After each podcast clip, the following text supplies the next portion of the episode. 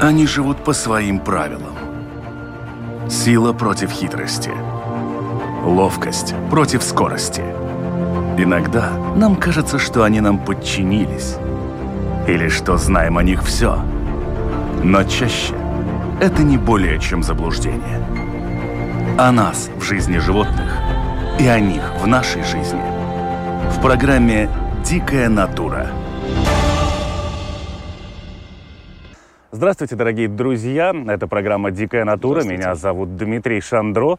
И значит, вы слушаете, а возможно даже смотрите Латвийское радио 4. Сегодня мы добрались аж до города Даугавпилса, и повод для этого есть более чем благородный. Более того, те, кто нас видит, за нами находится такой болотистый пейзаж – это то место, где сегодняшняя история началась. Поговорим мы сегодня с биологом и, в общем, с человеком, который стоит у истоков всего этого движения, с Михаилом Пупиншем, он же глава Латгальского зоопарка, насколько Совершенно мне известно, да, да, и еще имеет огромное количество регалий, но сегодня это не столь важно.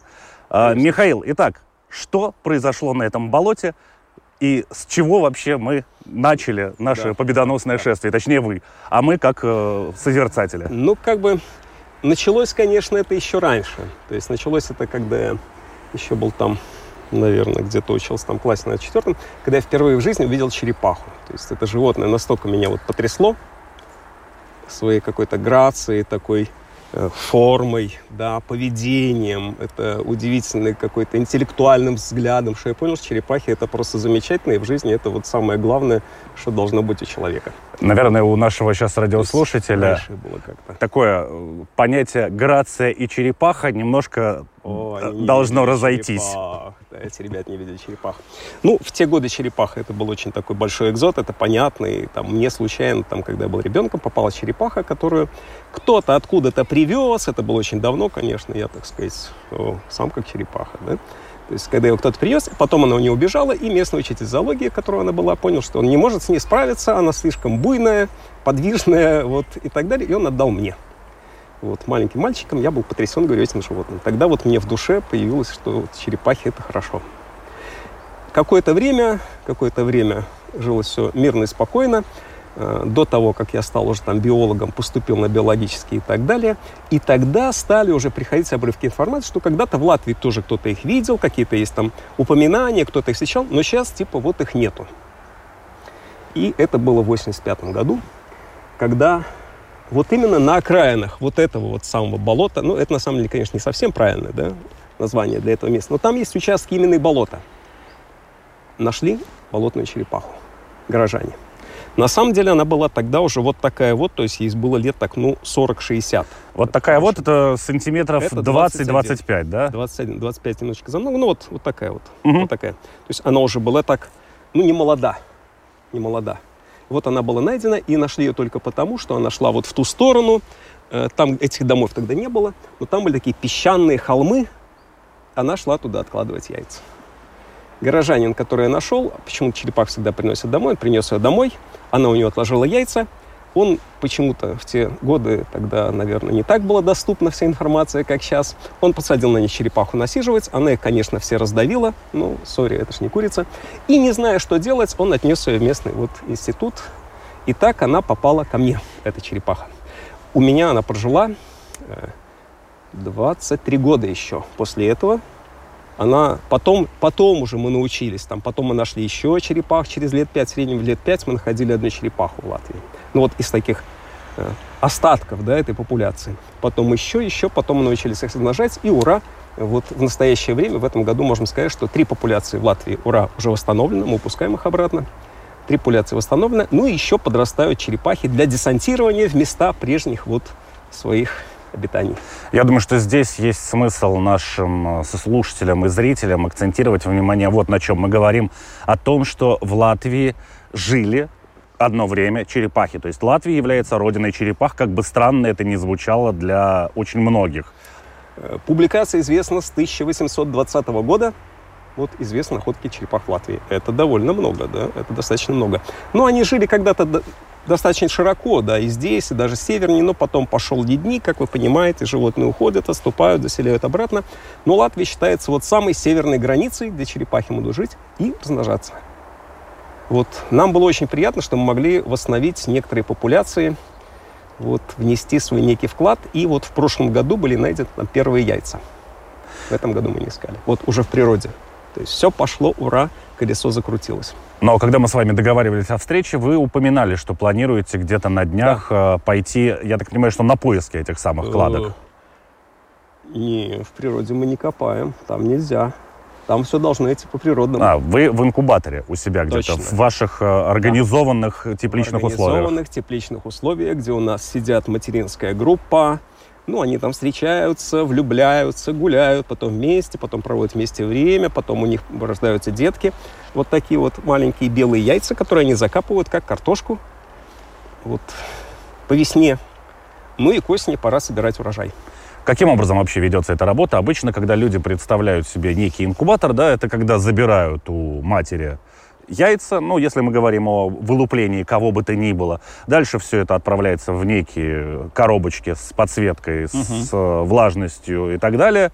С черепахами все происходит точно так же? Или вы организовали им какую-то уголок живой природы, в которой они реально сами выполняют все те функции, которые должна выполнять черепаха? Дмитрий, ну вот, честно говоря, за эти годы мы перепробовали все. Разные самые методы, самые разные, да, очень разные методы мы перепробовали.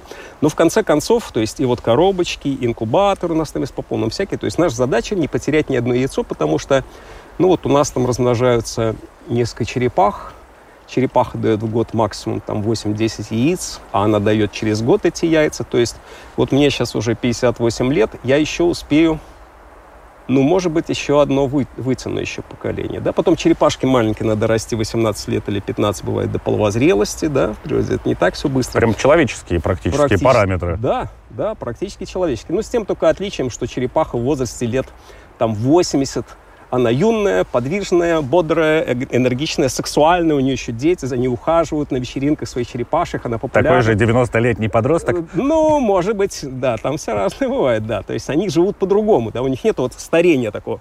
Вырос, потом бах, старишься сразу. Нет, у них вырос, потом лет 50, вот у тебя идет молодость, ну и потом тихонечко стареешь. Да? То есть у них вот так вот. Бапс. Вот. Ну, э, тем, что мы там занимались, да, какие мы инкубаторы. То есть, в конце концов, мы поняли, когда поговорил с своими коллегами из Италии, Дарио Танелло, отличный парень, замечательный ученый, они делают то же самое у себя в Италии с своими черепахами, да, с болотными тоже. Когда посмотрел, где вот они, я понял, что нужно все-таки вернуться в более природные условия, чтобы они вот как бы, ну, должно быть естественный отбор более природным – выжить должен тот, кто должен выжить и в природных условиях. Поэтому мы вернулись назад к природным условиям, практически они инкубируются вот так вот, как вот вы и говорите. Мама пришла, отложила яйца и ушла, черепаха уходит. Яйца остаются лежать, больше они друг друга не знают, не встречаются, не пишут друг другу ничего. Все. Когда ты яйцо, тебе тяжело Все. писать. У конечно, тебя нет рук. Да, естественно. Вот. То есть мы идем тем же методом. Ну, конечно, у нас э, есть специальное огороженное место, где мы смотрим. И вот сейчас вот на днях мы уже начали, прокопали уже первую скопали первую борозду. Ну и на выходных докопаем вот остальные. Процесс пошел, все в порядке. Кстати, вы упоминали о возрасте черепах. Вот э, сразу вспоминается, наверное, первое, что приходит в голову, это песенка из э, Буратино а, про 300 классика, лет тому назад, да. да? То есть э, я так понимаю, что болотная черепаха была и тортила в частности. Ну, вообще, по описанию, наверное, это она, потому что это именно она жила там, вот где на самом деле был Буратино, который, как мы знаем, не совсем как бы и Буратино, да, ну, первоначальный, да.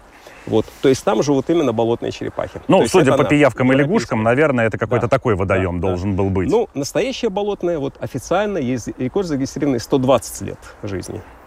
Вот 120. Поэтому про 300 лет про болотную нет, я не слышал, конечно но все впереди. Ну, то есть все-таки загнули для красного словца. Ну, Лет 150. Наверное, наверное. Ну, поэтому с черепахами трудно работать. То есть, если черепахи вот так долго живут, так долго размножаются, так долго вырастают, ну, значит, тебе надо как-то стараться соответствовать. Ну, чтобы просто успеть хоть пару раз черепах выпустить. Поэтому, ну, черепахи там, они ведут здоровый образ жизни, да, они много времени проводят на природе, они плавают, занимаются спортом, они не курят и не пьют, да, у них они не нервничают. То есть, если ты хочешь работать с черепахами, тебе нужно вести примерно такой образ жизни. Я не пью, не курю, занимаюсь спортом, чтобы тоже как-то успеть бы все-таки вот выпустить этих черепах. Когда мы говорим о природных черепахах, очень многие слабо себе представляют э, кормовую базу, которую черепахи используют. Ну, как правило, это э, самые привычные это среднеазиатские черепахи, Точно. там капуста, морковка и прочая зелень. А, те, кто немножко более углубленно увлекается ими, знают еще о хищных черепахах. Многие, столкнувшись с красноухими черепахами, сделали для себя неприятное открытие, из-за чего их сейчас у нас полные водоемы отловлены, и их продолжают, я так понимаю, подбрасывать и ловить, потому что вот это вот э, да. миллиметрическое животное очаровательное, которое продается в зоомагазине, очень быстро вырастает в суповую тарелку практически. Да так и есть. А что вот с этими болотными черепахами? Они вегетарианцы, они охотятся, они всеядные. Какой образ жизни они ведут? Ну, я бы так сказал, что вот болотная черепаха в своем, вот в этом вот, в своем масштабе, это такой наш латвийский динозавр, немножко, может, даже и крокодил для этого вот маленького, своего маленького ДМчика. То есть это такой хищник, но он собиратель хищник в основном. Ходит, вот кого нашел, кого поймал, вот он их съедает, но он питается, как бы, если там не повезло, то он может там съесть и кучу растений и так далее. Но в целом это маленький динозавр. Да, то есть он такой, он даже выглядит так. Если вы видели когда-нибудь черепах где-нибудь на мелководье, когда она охотится, там, поднимает шею там из воды, там оглядывается, да, ищет. Это очень красиво. Вообще такое ощущение, что ты там буквально вернулся на эти миллионы лет назад. У нас... Э, Хищник, но всеядный. Длинношеи черепахи, вот эти болотные, насколько а, у них разница по сравнению, например, с э, привычной всем э, среднеазиатской? Ну, просто есть черепахи вообще с длиннее Есть, да, я именно поэтому да. и спрашиваю. Но у нас черепах, конечно, длиннее гораздо шеи, чем, например, тоже среднеазиатской, потому что, ну, ей надо охотиться, а черепаха сама, она, ну, не очень, как бы, вот эта массу тела, ее не очень можно там кинуть вперед, да? То есть она как бы такая массивный зверь все-таки.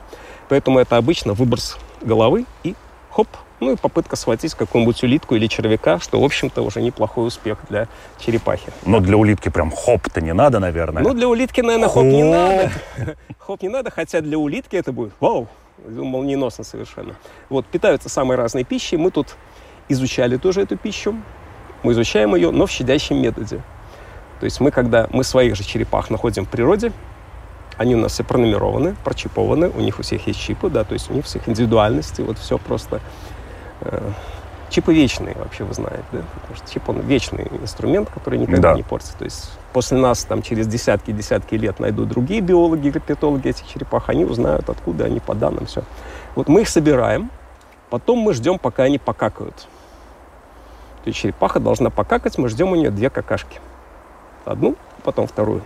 Потом мы говорим черепахе спасибо, до свидания, она нас не обижается, потому что это наш зоокультурный зверь. Я думаю, они нас помнят, честно говоря. Ну, потому что пока там лет 5-7 живешь с человеком, конечно, его запоминаешь. Хотя мы не приручаем их, потому что им надо идти в природу. Да? Он не должен быть вот ручным зверьком. Нет. Он должен быть самостоятельной личностью. Да, полностью. Все, не зависящий от человека. Ну, конечно, они нас все равно запоминают, я думаю. И вот потом эти какашки мы уже разбираем, смотрим под микроскопом, сотрудничаем с нашими энтомологами, которые могут там по одной ноге определить, что это был за жук и так далее, и так далее. Mm-hmm. Вот, то есть это такой себе хищник. То есть работа, как в фильме «Парк юрского периода», только значительно меньше, где он там О! в куче выбирал, что ел. Да, да, да.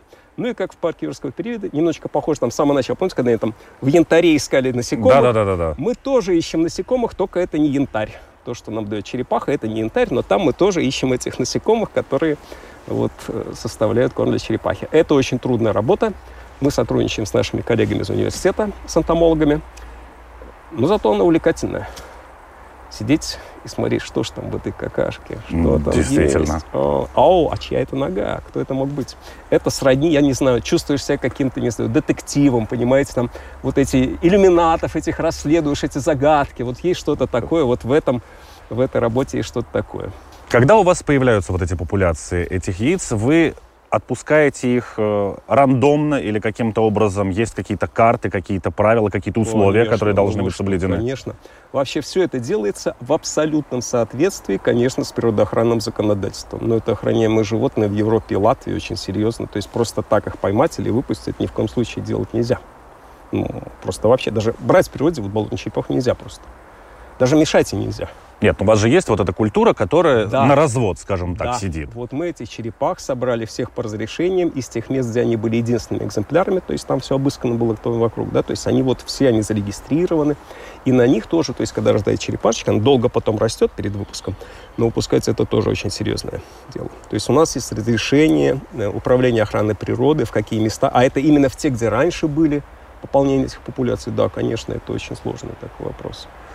Проводите ли вы потом мониторинг вот тех черепах, которых вы выпустили, те места, что там произошло с теми популяциями? Часто ли встречаете своих уже выпущенных черепах? Ну, вообще мониторинг это как бы вот, наверное, основная вещь, которым занимается эколог, это мон- вот он мониторит.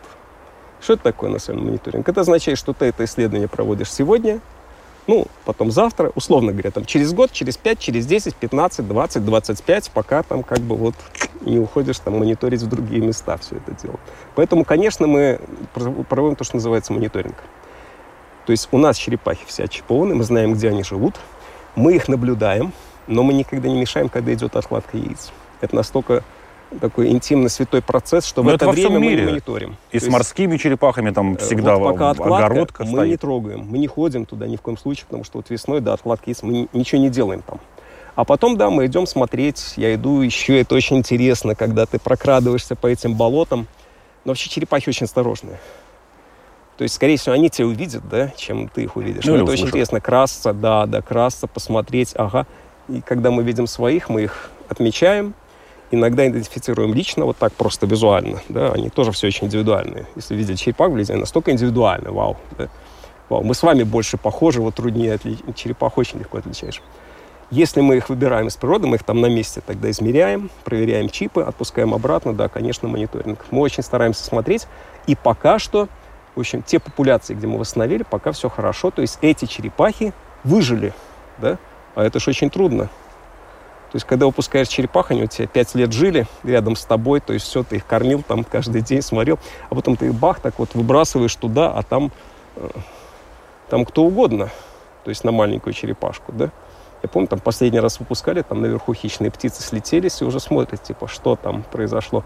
Но все в порядке, черепахи выжили. А что, кстати, у них Природа. с естественными врагами? Ну, во-первых, я бы сказал, противоестественными врагами Ну, являются люди. люди. Люди, да, люди. То есть черепахи тут жили, пока еще люди не пришли, они издавна. То есть они тут местные, а мы тут как бы вот мигранты, обезьяны с юга пришли, такие здоровые, да, огромные. Вот. Поэтому люди главные враги. Ну, вообще черепах, ну, когда-то их ели сильно. Когда-то их сильно ели, особенно потому что, э, ну, когда нельзя было есть мясо в некоторых культурах там и религиях, вот мясо есть нельзя, а рыбу, например, можно. И вот был А это не рыба, не мясо. А вот было специальное постановление, типа черепах, по-моему, еще и бобров, считать рыбой.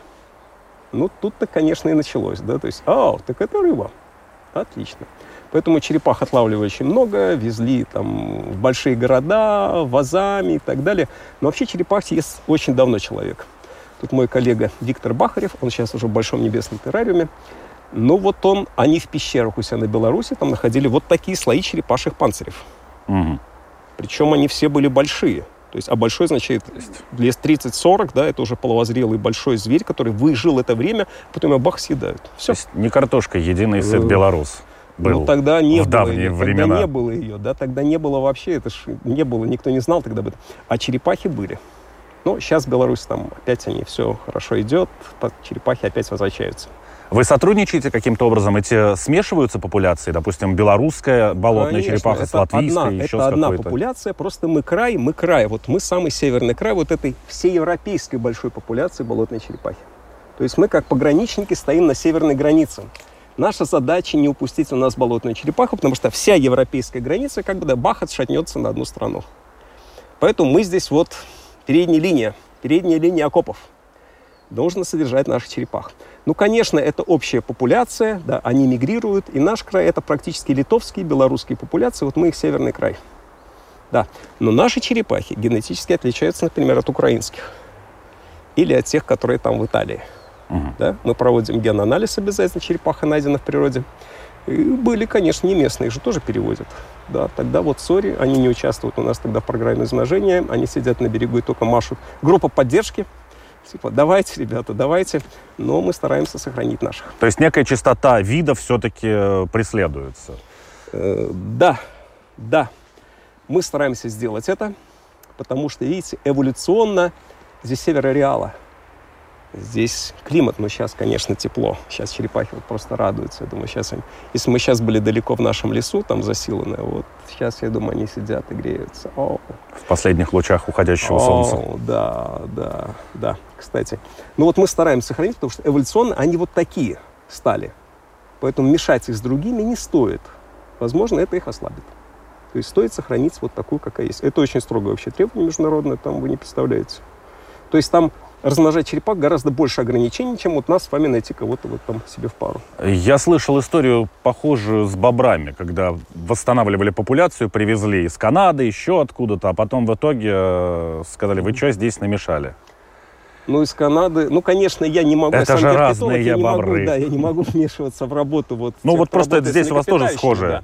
Да, я туда не могу, как, ну, не, не мое поле. Здесь у нас принято, вот там этика туда не... зачем белорусскую Ну, конечно. черепаху с итальянцем Конечно, скрестили? надо, вот, а вот как раз международных там, э, как бы, принятых директивах, там есть этот момент. Там сказано, используется популяции максимально близкие к месту, где будет восстанавливаться и так далее. Поэтому мы все делаем, в общем, используем латвийские. Ну, На границе с Беларусью у нас используются и белорусские черепахи. Возможно, потому что как раз э, вот эти генетические отличия, обусловленные климатом, который им приходится переживать. Я не думаю, что итальянская болотная черепаха возрадуется Конечно. здесь зимой Здесь, на да. Такой слой льда они никогда и не видели. В Италии, на юге Италии, там черепахи вообще не знают зимы. Они там активно круглый год. А вот наши с вами черепахи, в общем, вы не поверите, ну, они уже вообще отказываются и от еды. Все, типа, они готовятся к зиме, хотя кажется, что еще тепло. Но уже со второй половины августа они едят меньше, а вот когда август заканчивается, все, неважно, тепло, не тепло, они все прекращают питаться, все. И потом они начнут питаться, потом они остаются в воде, и начнут они кушать уже в следующий раз, это если будет хорошая погода, где-то так, ну, может быть, в конце апреля, если очень тепло, а вообще май, может быть, даже середина мая. То есть вот они три месяца, май, июнь, июль, половинка августа. Ну да, где-то получается три месяца там и там по половине. Они покушали, но потом вот 9 месяцев, сори, сори, ждем, пока следующий будет обед, 9 месяцев, да. Каким образом зимуют? Это вообще очень сложный период в жизни черепах у нас на севере. Это у всех, по-моему, хладнокровных сложный сложный период. период. Да, это у всех сложный период. Но черепах он сложный еще тем, что черепаха зимует под водой. А дышит она вот как мы с вами кислородом. Мгм. А зимует она под водой, под толстым слоем льда. И вот лед стал, и она уже дышать тем кислородом, Там уже очень трудно. На три месяца-то не наберешь На в легкие. месяца не наберешь, да, да, да. А жабр нету. Но у нее есть там всякие механизмы компенсирующие, регулирующие вот поступление кислорода, да. Она может подышать, если где-нибудь пузырек остался, она под поверхностью близко, да, такой тоже может быть. Частично через слизистые воспринимают кислород из воды. Но это очень все равно сложное да, время, потому что в воде может быть мало кислорода, там какие-нибудь газы там скопились и так далее. Поэтому это самый сложный период. Это просто, вот я всегда, вот сейчас осенью, всегда меня будет сердце неспокойно. И потом только когда в мае они вылезут, ты всех пересчитал, типа, о, честно говоря, Дмитрий, вот сейчас вот у меня начинается такое время легкого мандража, которое пройдет только когда все проснутся. А что происходит вот сейчас вот с этими изменениями климата? То есть очень многие животные, которые должны зимовать, и они заточены там веками эволюции под определенные условия, когда у нас вместо минус 20 вдруг плюс 5 в январе и дождь, Да. что происходит с черепахами? Насколько это критично для них, и насколько они как бы пребывают э, в недоумении как вид? Ну, опять же, я не хотел бы лезть, конечно, не в свою область, да, поэтому, конечно, там я отсылаю сразу. Если что-нибудь сказал, а, вот те климатологи и другие ребята, которые скажут, что другое, они правы, а я, типа, мне лучше... Я бы себе не верил в этом случае. Да? Но вообще это потепление климата, честно говоря, потепления уже были, их было очень много. Да? Если посмотреть, как там климат менялся э, у нас на Земле, то вот это как бы так, ну, в общем, еще есть куда теплеть, да, пока мы дойдем до тех вот очень благоприятных климатических условий, которые были раньше когда-то, да, когда на Земле все цвело, там вся Гренландия там, и так далее, все было просто зеленым и цветущим. Но вот в отношении ближайшего периода, да, это действительно, правда, тепло, да? Круто, мы чувствуем, да. Вот это действительно достаточно сильное потепление. И вот сейчас животные вот такие, которые зависят от климата, они очень хорошо, они наконец воспряли духом. То есть у них снижается смертность зимой.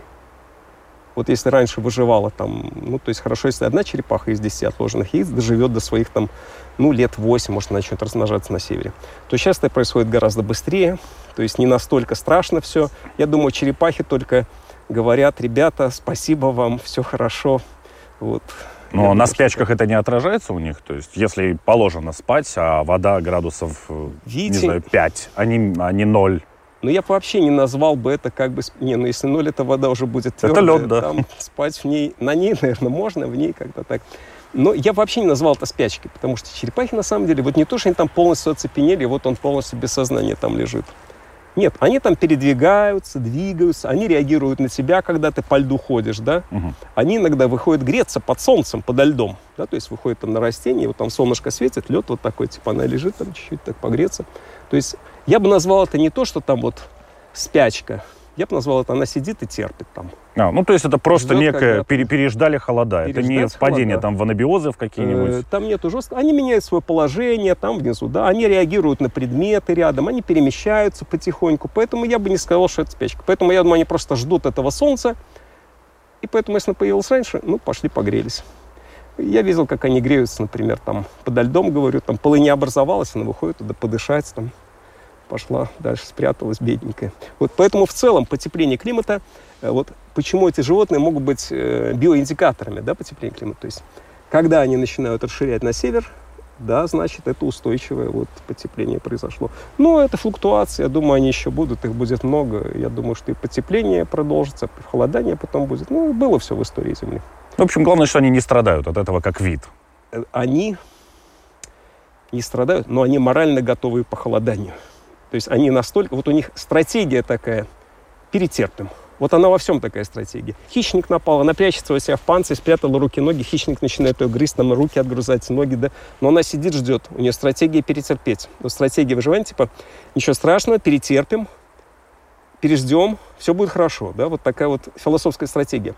Э, поэтому это касается и климата, и зимовки, и вообще всего чего угодно. Вот черепахи, они такие ребята, то есть стало холодно, они не улетают куда-то на юг, да, там есть стало нечего. Нет, они никуда-то не перебегают куда-то, там, как там бизоны каким за травой. Нет, она сидит, она вот патриотическое животное, она сидит в своем болоте. О, все, потеплело, ура, дождались. То есть я предлагаю тогда поменять символ э, Латвии э, или там э, на черепаху, потому что вот это вот переждем, перетерпим, пересидим, это прям наше. Ну, может быть, я не знаю. Честно говоря, я сам так вот, я сам так близок к этому, что типа переждем, пересидим. Я напомню нашим слушателям и нашим зрителям, что мы разговариваем сегодня о восстановлении популяции латвийской болотной черепахи и общаемся с Михаилом Пупиншем, который стоит у истоков всего этого движения и проделал достаточно большую работу для того, чтобы в Латвии вновь появились черепахи, которые одно время считались э, вообще видом вымершим в нашей стране. Я так понимаю, что вот как раз теперь за нами уже не болото, а представитель одной из первых черепах, которые у вас, Михаил, и появились. Да, не, ну, конечно, я хотел бы на самом деле сказать, ребят, конечно, то есть я как бы стою истоков, но истоков там стоит еще куча народу, все, кто нам помогал, там огромная куча деятельности, это человек 50 вообще со всей Латвии, которые сообщали о находках черепах, о том, что их там бабушка, прабабушка 40 лет назад видела там черепаху, куда мы потом едем, проверяем это место, да, то есть огромное количество народа со всей Латвии. Плюс все, кто поддерживает нас, дабы с Парвалды, ученые, с которыми мы тоже работали, это очень большой коллектив, наши сотрудники, которые только что один прошел тут, Айвар мимо, да, это Валерий Геннадьевич Вахрушев, который там помогал нам сделать вот, э, вот этот биотоп для черепах искусственный, да, где там бассейны сделанные, да, э, все наши работники тут работают. То есть там огромное количество народа должно работать с тем, чтобы потом можно было пойти так сделать черепаховоду. Бах! Но сейчас черепах здесь мы не разводим. То есть они у нас находятся в месте, в котором, конечно, посетителям э, нельзя появляться, потому что там черепахи должны быть дикими. Они как должны минимально контактировать с народом, они должны вот быть теми черепахами. Но это действительно не случайно. Э, с виду, конечно, понятно кажется, что она не живая, ну, по размерам, как минимум, Но если это не голобогорская черепаха. Ну, там бывают и побольше, да. Вы что, морские, там бывают вауч раза в два больше, честно говоря. Но здесь мы видим отсутствие ласт. Да. Это верно. Маски и трубки, так что это не морская черепаха это, точно. Это верно. Но на самом деле это не ширпотребовский, да, какой-то там бах, купленная где-то фигурка, просто так, чтобы стояла. Нет. Это абсолютно авторская работа, сделанная трудолюбивыми руками китайских мастеров, так представляешь себе этого седобородого с бровями, как они там, знаете, эти. Вот. Э, но сделана она по фотографии совершенно реальной черепахи, которая вот родилась у нас, да, вот от той вот, от той черепахи, о которой мы говорили. То есть ее дети, которые родились, и вот э, в двух с половиной трехлетнем возрасте, вот я их там фотографировал, и вот с одной фотографии, там была особенно вытянутая шея, она что-то очень хотела посмотреть, что там вот происходит. Так вот, это была достаточно удачная и необычная фотография. Вот по ней мы уже заказали у китайских мастеров, у ведущей фирмы, которая делает вот всех этих динозавров, да. У нас динозавр, кстати, скоро тут появится наш родной, вернется к нам. Живой? С отдыхов. Ну, скажем так, живой живой, да. Ну, это тоже, на самом деле, латвийский динозавр. Вот они мне присылали там видео, как режет мастер вот это все, как он там делает. Мы консультировали с ними, чтобы все было правильно выглядело. И это вот, ну, скажем так, почти абсолютно правильная копия, но только, конечно, увеличенная той самой реальной черепахи. Ну, так как, как бы напоминание да, всем, что есть такие животные у нас в Латвии. Когда касается дела разведения чего бы то ни было и возвращения его в природу, ну, еще даже не возвращения, а вообще, в принципе, разведения, здесь начинаются ломаться копья двух лагерей. Первые, кто говорит о том, что вы нарушаете естественный отбор, все яйца вылупиться не должны, просто в начале программы вы сказали, что вы боретесь за каждое отложенное яйцо. Конечно. Конечно, мы боремся за каждое отложенное яйцо, потому что вот эта уже популяция, да, потому что в природе их очень мало да, осталось. То есть большие риски, что они вообще исчезнут. А исчезли они уже в результате человеческого тоже влияния, да, в основном. То есть основной враг человек у них на самом деле. Ну, сейчас это видно по Беларуси, по Чернобыльской области, где черепах было мало, а сейчас они вернулись, человек оттуда ушел, и они просто везде. Да, ребята оттуда пишут, статьи есть, просто везде где раньше они ломали голову, почему черепах нет, совсем мало, популяция исчезает. Они просто везде, где человека нет. Человека мешает. Поэтому мы боремся за каждое яйцо, совершенно верно, в наших условиях. Но потом они попадают в природу, и все понеслось так, как будет в природе. Мы боремся за каждое яйцо, поэтому вы не видели, как мы копаем яйца. Это примерно ну, в общем, как сапер на минном как поле. Как археологи с кисточками. Вот примерно как вот боязнь взрыва даже, это боже страшно, да, вот как какой-то сапер, ты там обдуваешь это, ага, появилось яйцо, надо его нащупать, появилось это яйцо, где оно, куда оно идет, там же рядом еще другие как-то э, расцеряешь, там, и вот выбираешь это яйцо, его нельзя переворачивать вот так оно не любит. То есть выбираешь, вот несешь туда его. А это у хладнокровных, по-моему, у всех яйцекладущих вот эта проблема, что так, как оно было отложено, mm, так оно и должно оставаться. Ну, некоторые змеи там не очень этого боятся, но в принципе да. Поэтому вот такой. Конечно, потом, когда уже основной сезон прошел, вот этот основной сезон яйцекладки, и когда мы вот будем выкапывать там яйца, ну, на всякий случай, на всякий случай, когда уже все прошло, ну, иногда бывает, там какая-то самка там повторно решила пару яиц, тогда, может, смелее копаем. Ну, потому что вероятность очень маленькая.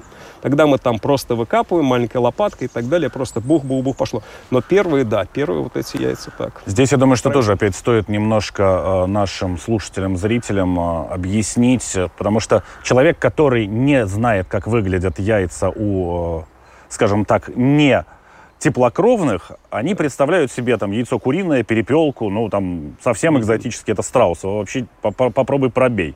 А, здесь э, яйца почему настолько трепетное к ним отношение? Что там, ну яйцо и яйцо? Да, все мы видели куриные яйца, да, а страуса, как говорится, сам, там, пробей его, да. Но у черепах эти яйца, они особенные. Вот сразу можно отличить яйцо птицы и черепахи. Кстати, в очень многих фильмах, в очень многих фильмах, просто в очень многих, да, вот яйца у этих зверей выглядят странно. Понятно, что там они берут другие, как-то там их приспособили, и так, но они выглядят совершенно не так должны. Э, птиц, у птиц яйцо в основном, да, оно такой формы грушевидной. Ну, как бы вот один конец острее, другой толще, вот оно яйцеобразной классической формы, да, классической. То есть оно вот так просто, вот, например, не укатится, оно обязательно будет вот так вот по дуге катиться. Ну, это хорошее, вот хорошее отличие, например, от черепашьих яиц. А у черепахи яйцо, вот это практически вот фаланга пальца. Вот так, извиняюсь, она выглядит. Ну, так большого. полукруглая вдруг. Ну, э, большого. Вот это она, вот эта фаланга. Вот оно такое цилиндрическое такое яйцо, потому что катиться некуда, и скорлупа там достаточно хрупкая потому что она закопана в земле, как бы сверху такая подушка. Мама выкапывает задними ногами, потом спускает туда яйца, там потом она все это утрамбовывает. То есть они там защищены. Но поэтому зато, когда ты копаешь яйца, сейчас мы будем черепашат копать. Но когда яйца копаешь, Дмитрий, это так вот, да, там вау. А бывает, что и хрустнет какое-то. А черепашата сами сердце. себя откопать не могут? Они могут себя откопать и обязательно. Но сейчас наша задача уменьшить какой-то отход, который вот может быть, ну там слежался песок сверху. Да, в природе большая смертность, там очень большая смертность, да. Но наша задача вот довести их до выпуска в природу, ну а дальше уже как пойдет. Поэтому да, да, могут откопать, конечно. Там часть откапывается у нас. Бывает, мы ждем, пока вот придет это время, о, посмотришь, там появляется вот такая дырочка вот в земле, там вылезает, там, хоп, смотришь, головы крутит, все нормально, он уже пошел жить. Да, тогда они уходят сами. Но это очень ответственный период. Вот сейчас прямо я с вами говорю, где-то там, наверное, в Силано вот сейчас выкапываются маленькие черепашки, и мы уже начали в, в Силанском парке, да, и вот у нас, вот там, где они тоже разводятся, уже первые пошли выкопанные, вот в воскресенье пойду вот этими руками дрожащими, да, потому что страшно их там, пойду копать остальных. А до какого возраста вы их вообще держите у себя перед тем, как вы отпускаете их в природу? Угу. То есть вы говорите о том, что да, жизненный цикл у них не как у людей, он очень длинный, растянутый, до 18 Наоборот, лет чуть ли не людей, да. половозрелость. Да, да. Ну, я имею в виду в том смысле, что нет классической границы между юностью, отрочеством нету, и так далее. Ее нету, она такая вот, вот такая вот. Она. В каком возрасте вы считаете, что черепаха достаточно окрепла для того, чтобы попробовать э, ее столкнуть уже с естественным отбором, которому она может хоть как-то противостоять? Ну, честно говоря, мы стараемся вот это вот все эти рискованные... Этот... Она рождается вот такая вот маленькая вот вообще. Ну, да? из такого из яйца какого еще она да, может да, родиться? Да, одно двухевровая монетка вот такая, хотя ее ценность гораздо больше. Но она вот такая. Она мягкая вот тоже как... Вот просто практически как кожа на большом, опять же, пальце. Да, то есть она совсем мягонькая. Угу. Поэтому так выпустить ее в природу, там стоят все с открытыми ртами, а кто их только не ест. Это и, кстати, куча инвазивных животных янтовидная собака, которая специалист по выкапыванию яиц черепах вообще. В Украине, ну, они съедают до 90% кладок черепах. Представляете? Это так, это такой мощный враг. А потом не забудьте, что она охотится на мелководье, да, она еще поедает там всех, кого угодно, там, кого поймает, лягушек и так далее. А черепашек-то их ловить-то проще. Маленькая. Она не двинуться никуда, она уйти особо не может. Норка, американская норка, которая появилась в Латвии – и сейчас мы ждем, что придет и американский енот. Вот этот, который с ручками такими, знаете, mm-hmm. ютубер полн. Который, который беда всех поселений? Э, беда всех поселений черепах особенно. Вот этот енот с этими ручечками, да, который там щупает в этом мелководье, находит кого угодно, легко разбирает черепаху на составные части. Я был у немцев, своих коллег, у Мартина Мескеби был э, в гостях, как, ну, там периодически встречаемся, обменимся опытом с, с коллегами. Но у них прихожу в водоемы, где выпущены черепахи, там забор такой стоит, сетка вот в 2 метра, поверху электропастух, колючая проволока. И мужик с ружьем. На ну, вышке. мужика я не видел, но, возможно, где-то есть, да. Я так прошел, говорю, ребята, говорю, а что у вас такое происходит? Говорю, что это такое? Еноты. Американский енот. Он приходит, они там выращивают черепах очень долго, выпускают в пруд, приходит енот, всех собирает, подмышку, пошел и все. То есть вот это опасность. Поэтому стараемся их выпускать, когда они уже стали такие более-менее себя. То есть практически мы ждем, когда они стали взрослыми. То есть появились первые яйца, стало хорошее ухаживание, до свидания, маленький друг. Потому что э, на самом деле в общем, есть такая штука, как эпигенетика, и говорить о ней не буду. Это надо идти к нашим генетикам, сходите к ним в университет, они расскажут, что такое эпигенетика. Но суть такая, что, в общем, среда влияет, среда влияет на то, каким мы с вами будем. То есть вот сейчас вы, не знаю, что-нибудь съели какой-нибудь гамбургер, и да, у вас могут увеличиться уши. Или там, не знаю, длиннее стать пальцы. Я условно говорю, да? Но это происходит в природе. Я понимаю, что это так непонятно, как-то странно. Но дело в том, что то есть, гены могут типа включаться и выключаться. Заработали, не заработали. И те, которые не выключены, могут включиться. А наши условия, понимаете, все равно, что они не природные. Они сейчас живут почти природные. Бассейн похож на природный. Там все заросло тиной, да? Там все как бы вот такие растения, аэр там растет. Похоже на природный. Но все равно нет. То есть, может быть, генетически включится что-то другое, что помешает потом выжить в природе. Поэтому мы стараемся держать их максимально природно, выпускать природу как можно раньше, но когда они уже готовы. Но дальше, видите, природа есть природа. Обычно есть такое понятие, как ореол обитания, и какая-то территория, которую некое животное занимает. Да. И в природе происходит все равно дележка той или иной территории, где лучше кормовая база, да, где больше света, конечно. мягче травка и так далее. Да. У вас же нет возможности дать им э, куда-то разбежаться. Нету. Ну, то есть у вас этот искусственный Конечно, как бы он не был огромен, равно, вы, конечно, не знаю, больше ангара, наверное, не уйдете размерами. Но вообще на вашей машине вы можете туда легко въехать, припарковаться, и еще, может быть, парочка машин въедет туда легко, а может быть и три. Это понятно. А какого количества колонию вы в состоянии ну, вот, обеспечивать? И нет ли у вас проблем, связанных вот именно с тем, что черепахи пытаются каким-то образом передел э, территории устраивать? Мы не, не, они не очень территориальные животные, что хорошо. То есть они держатся группами, загорают группами, и у них даже друзья есть. Вот эти две черепахи любят загорать вместе, например. Иногда это бывает мальчик и девочка, да? То есть вот такие даже бывают вещи. То есть не так, что они там вообще там друг друга не подпускают. Что нет, значит, нет. Иногда? Говорю, перетерпеть перетерпеть. Они говорят, перетерпеть, да. Поэтому у них э, свой метод, то есть они дружелюбны, контактны достаточно друг с другом, но бывает, конечно, когда там весна, самцы могут там сказать друг другу, а ты кто такой, да, что ты тут делаешь. Но поскольку они вооружены достаточно слабо, а защита у них, как у средневековых рыцарей, да, то есть там травм у них практически никаких не бывает, вот он весь просто уже защищен. Поэтому мы э, природе, да, им бы там уже не хватило в этом водоеме, он маленький все-таки, конечно, там, ну, вот, вот, может быть, вот такой вот, мы там, вот, может быть, такой, там, может, чуть больше, это водоем, где они живут, да. Но мы это не природа, мы даем им все, что нужно для роста, развития и так далее. Поэтому все в порядке, все нормально, они живут вместе, ну а потом уходят в природу и дальше уже, конечно, как разойдутся. Но мы проверяли, в общем-то, и в природе они, в принципе, вот в тех местах держатся.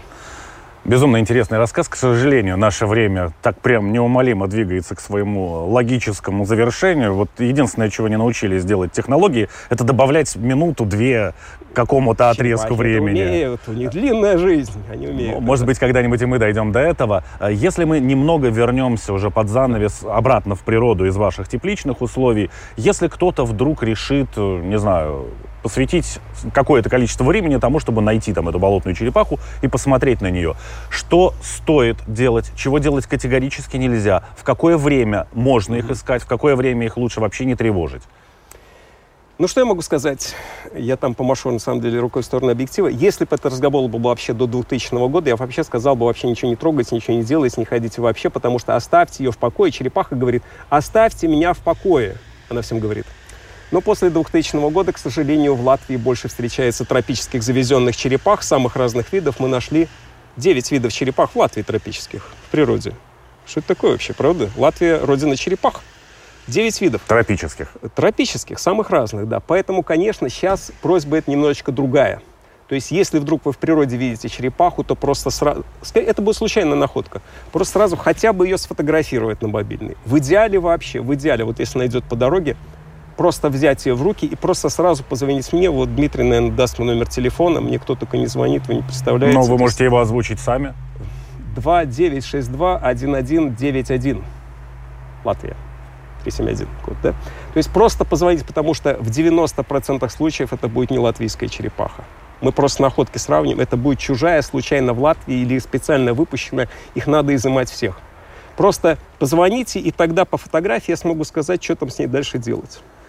Но ну, нельзя сделать так, что типа вот звоните, я там 4 дня назад видел черепаху, вот это кто? Ну и вот.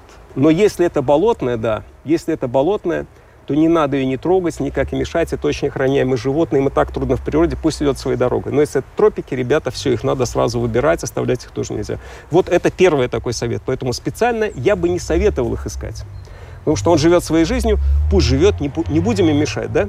Но вот, например, поспрашивать среди своих знакомых, а у вас есть знакомые, которые много ездят по Латвии, которые много с ним разговаривают, да, которые в разных местах Латвии бивают, типа вот, да, спросите у него, друг, а когда вот, а видел ли ты, а слышал ли ты про болотных черепах? А может быть, твои родители, а может быть, дедушка с бабушкой, потому что эта черепаха, которую видела ваша бабушка или прабабушка, она там еще живет в этом болоте, понимаете? И вот эта информация может быть ценной. Тогда мы поедем со своими коллегами, с охраной природы, кто занимается, поедем, проверим, и, может быть, мы там их найдем. Тогда мы их там их просто зарегистрируем. Но здесь, чтобы вас не дергали тоже попусту, э, ну, в том смысле, что болотная черепаха, встретить ее идущей по дороге, наверное, шанс да. как велик. Ну, скажем так, если вы встретили такую черепаху, смело играйте во все лотереи, все эти казино онлайновые, непонятно какие, потому что если вы, вот тот шанс вам подвернулся, все остальные, это для вас, вам просто гарантирован выигрыш потому что таких черепах встречают в Латвии, может быть, вот все латвийцы, которые есть там на машинах по дорогам, где-то раз, может быть, лет 3-5 только встречают. Если это вам повезло, вы просто очень везунчик большой. Я о том, насколько далеко вообще эта черепаха отходит от своего водоема, в котором а, она живет. А, Если она проводит все время в воде, Ребят. то тогда, собственно, отпадает огромное количество в воде других вы, случаев. скорее всего, не поймаете, да? В воде вы не поймаете, и даже не увидите и так далее. И это хорошо, и это слава богу. Единственное, конечно, что там, где живут черепахи, там не стоит ловить рыбу на червяка. Они их проглатывают, потом погибают. Это такая опасная штука. И ловить вот этими мурдами, куда черепаха может залезть, а подышать она не может. Типа раколовок Вот типа раколовок, да, ну, вот эти, таких. там нельзя, да. Вот эти вещи просто делать нельзя, потому что черепаха погибнет, и вот, к сожалению, мы потеряем ее. Да. Но в болоте, скорее всего, вы ее не увидите, и это очень хорошо. Почему именно черепахи были выбраны как ниндзя? Помните в этих замечательных мультиках и фильмах? Почему это ниндзя-черепахи были? Да, потому что химикатов налили на бедных потому животных. что налить могли на кого угодно, на хомяков, да. Почему не хомяки-ниндзя? Черепахи, потому что в природе их найти просто нельзя. Они скрытные, они молниеносно скрываются, они отлично плавают, они незаметные, да, то есть они, они, в, они в своей среде действительно ниндзя, просто настоящий ниндзя. Поэтому, скорее всего, если вы видите их на суше, это будет либо, если это самец, который ходит вот на место зимовки или с места зимовки, потому что они живут, может быть, в мелком водоеме, а идут в глубокий, который не примерзает. И вот в это время, когда он переходит дорогу, а в Латвии 90 случаев находит черепах, на дороге всегда. Мгм. В траве она не видна, она готова к этому, но она не готова к асфальту, быстро едущим машинам. Либо это будет самка, которая идет откладывать яйца. Потому что они живут-то они в болоте, ну, в пруду, да, в озере каком-то. А откладывать яйца им надо песчаный какой-то холм. А бывает и три километра надо идти.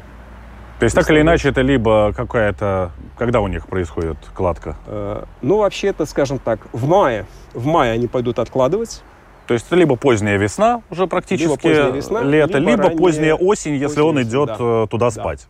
Ну, или смысле, не спать, а зимовать. Ну, да. ну, зим- ну, можно и спать назвать, да, мы же не знаем. Он, конечно, тоже спит, как мы все, мы, да, но он такой достаточно активный. Вот это время особенно такое чувствительное, ребят, да. Э, Поэтому, конечно, мешать им в природе надо. Если вы знаете, что они там есть, пусть они живут своей жизнью, они это заслужили. Э, Я думаю, просто замечательно, что в Латвии есть такие чудесные животные. Хорошо, огромное спасибо, Михаил, за потрясающий рассказ и за ту работу, которую вы с вашими коллегами проделали и продолжаете делать. Я напомню, это была программа «Дикая натура». Мы встречаемся с вами по понедельникам после 10-часового выпуска новостей. Повторы программы вы сможете услышать э, во вторник ночью или в субботу днем. Также архивы всех программ доступны на сайте Латвийского радио 4 в разделе программы «Дикая натура». Ну и э, все видео версии нашей программы вы также можете найти на одноименном канале в Ютубе.